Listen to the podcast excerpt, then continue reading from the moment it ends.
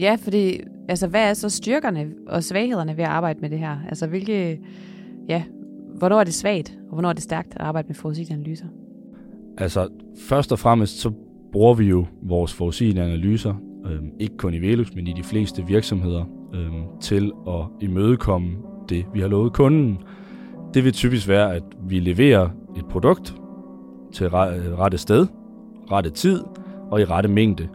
Men samtidig så er der også en faktor, at vi skal tjene nogle penge, så der er helt sikkert nogle omkostninger, der spiller ind i det her.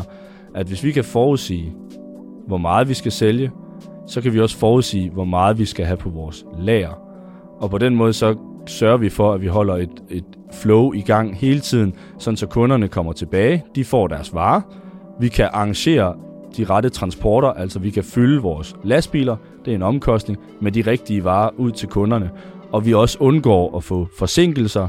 Det kan jo føre til kundeflugt, men det kan også føre til returneringer, som er voldsomt dyre øh, at håndtere. Så, på, så ved at have de, de rette varer, eller den rette balance, på, ved at have forudsagt, hvad vi nu skal sælge, så kan vi allerede på forhånd lave en plan. Og det gør også, at du kan ansætte de rigtige mennesker til at starte de øh, initiativer, eksempelvis, men også at du har produktionsmandskab til at øh, producere varerne, når du ved, at nu går det stærkt, nu sælger vi rigtig meget. Så der er helt sikkert et økonomisk aspekt i forhold til kost. Og så er der også et andet interessant aspekt, som er sådan ret nyt. Det er jo vores bæredygtighed. Meget fancyere op i tiden.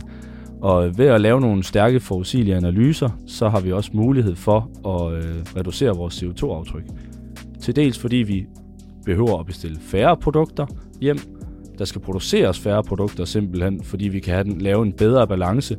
Vi har ikke dødt lager, altså produkter, der ligger og ikke sælger.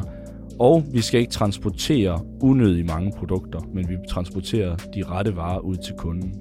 Og ved at gøre det, så kan vi også optimere vores netværk ved at have forudsagt, hvad det er for nogle kunder, der efterspørger vores produkter. Kan vi også gå ind og sige, jamen så skal vi måske have et lager tættere på, eller på forhånd have fyldt de her lastbiler op til at køre den mest optimale vej for at spare med eksempelvis C O to, men også brændstof, som også igen øh, koster penge. Så det er både mega vigtigt for at få glade kunder, og for at, øh, at I kan, øh, kan leve op til jeres mål omkring bæredygtighed. Men hvad er så svagheden ved de her forudsigelige analyser? Og nu står jeg jo allerede her og er lidt udfordret øh, i forhold til, når vi snakker forudsigelige analyser, så er det ofte et begreb, der der har rigtig mange faglige termer og bygger på øh, kompleks, oftest øh, statistik og matematik.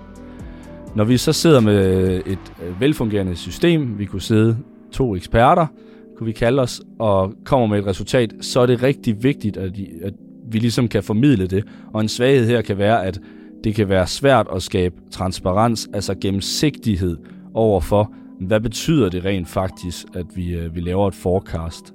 Samtidig så er det også vigtigt for os, at vi ikke ændrer vores forecast, for det er jo en tillidssag. Hvis vi konsekvent forudsiger fremtiden meget forkert, eller i hvert fald ikke har forklaret vores øh, kollegaer rundt omkring, øh, der er påvirket af det her, hvad det har af risici og effekt, jamen så kan vi stå i en situation, hvor tilliden også, øh, også daler. Og så er det også vigtigt, at med forecast, at man også har øh, skabt en platform, hvor man kan reagere, hvis der sker ting, vi ikke har forudsagt.